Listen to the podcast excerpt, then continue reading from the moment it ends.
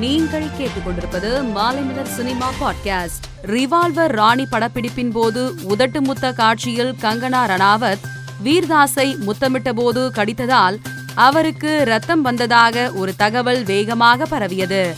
இது உண்மையா என ரசிகர்கள் பலர் கேள்வி எழுப்பி வந்தனர்.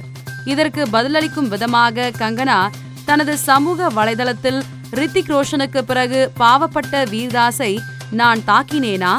இது எப்போது நடந்தது என்று கிண்டலாக பதிவிட்டுள்ளார்.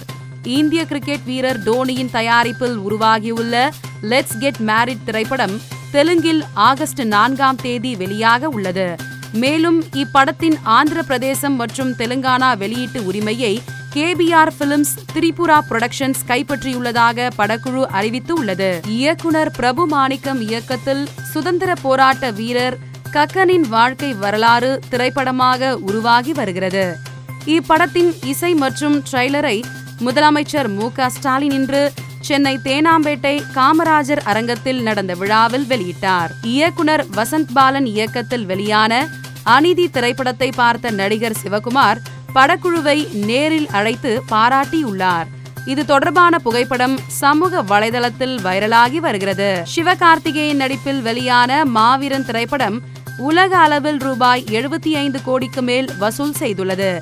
இதனை படக்குழுவினர் அதிகாரப்பூர்வமாக அறிவித்துள்ளனர். ஓப்பன் ஹெய்மர் திரைப்படத்தில் நாயகனும் நாயகியும் நெருக்கமாக இருக்கும் ஒரு காட்சியில் உலகை அழிக்கும் மரணமாக மாறிவிட்டேன் என்ற பகவத்கீதை வரிகள் முக்கிய அங்கமாக இடம்பெற்றுள்ளதாக பலரும் கண்டனம் தெரிவித்து வருகின்றனர்.